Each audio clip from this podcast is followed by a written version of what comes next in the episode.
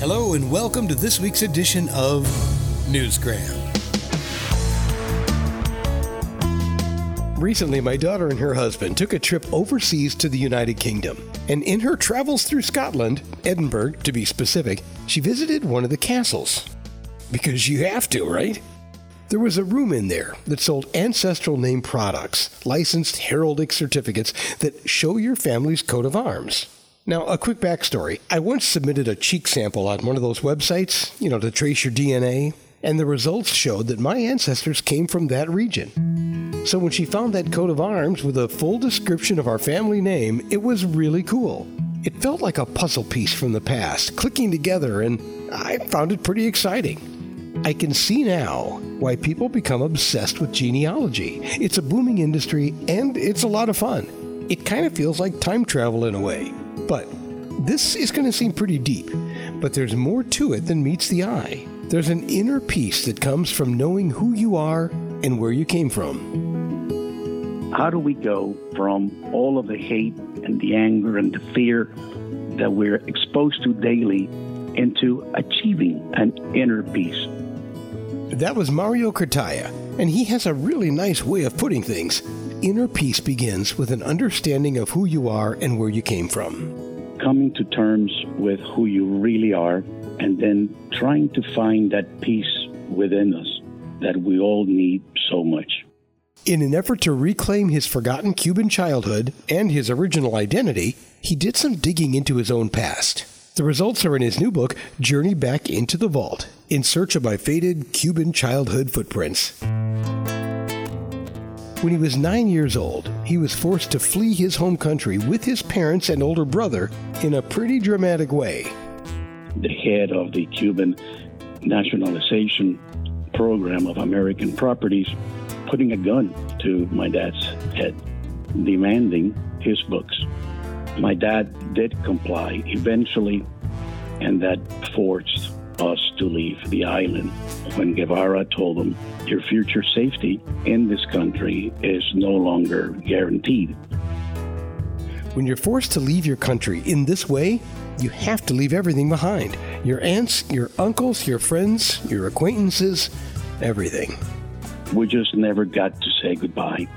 The 1960s, if you remember, was the time of the Cuban Missile Crisis. It was the time of the Bay of Pigs invasion. It was the time of many, many things that happened. There was no communication between us and Cuba. So they died, and we only found out through Western Union telegraphs that would tell us your grandfather died, your uncle died. I can't imagine the culture shock of coming to America from Cuba in the early 1960s. I guess one of the cool things would be the fact that he was very young and he didn't have to be concerned with the politics that were involved at the time. You get to just try and fit in as an American kid, play some baseball, have a hot dog, make some new friends, and learn why we call it soccer. It was wonderful. Becoming an American was easy.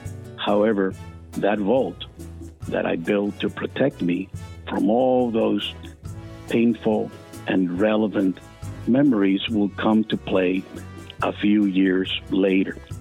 Yep, at some point in the growing up process, we're all forced to breach that vault where we've stored all those painful memories from the past and to see if maybe enough time has gone by to have another look. For some of us, it happens naturally. And for others, you have to crack open your own unconscious vault and retrieve the buried memories to better examine them with the wisdom that comes from growing older. For Mario, he chose to head back to Cuba. I was hoping that the stimulus of going to the buildings, the places where I lived, would remind me. However, what that stimulus did was it took me inside a place inside myself where all those memories lived. I had never lost those memories that I thought I had forgotten. I just stopped myself from remembering. I protected myself from remembering in the subconscious vault that we all built. And what I realized is that as the memories return, the demons of long ago belonged long ago. And the more that I opened myself to going inside that vault and discovering who I really am, It's not who I was, it's who I am.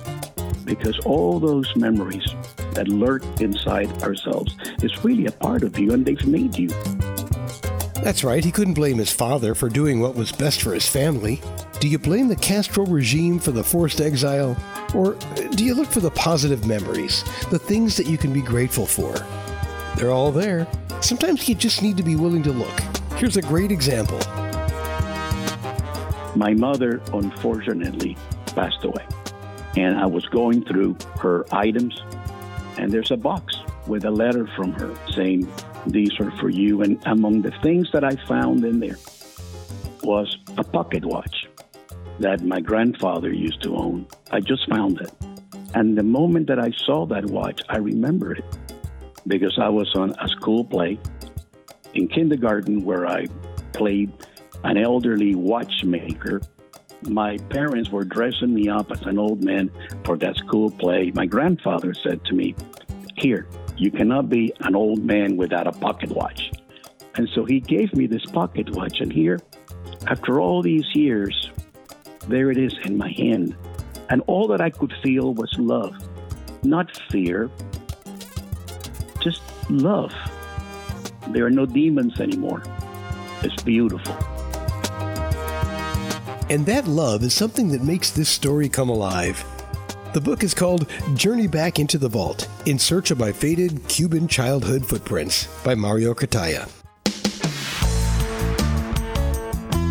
Download a copy from Amazon.com or BarnesandNoble.com and see if it inspires you to open up your own emotional vault.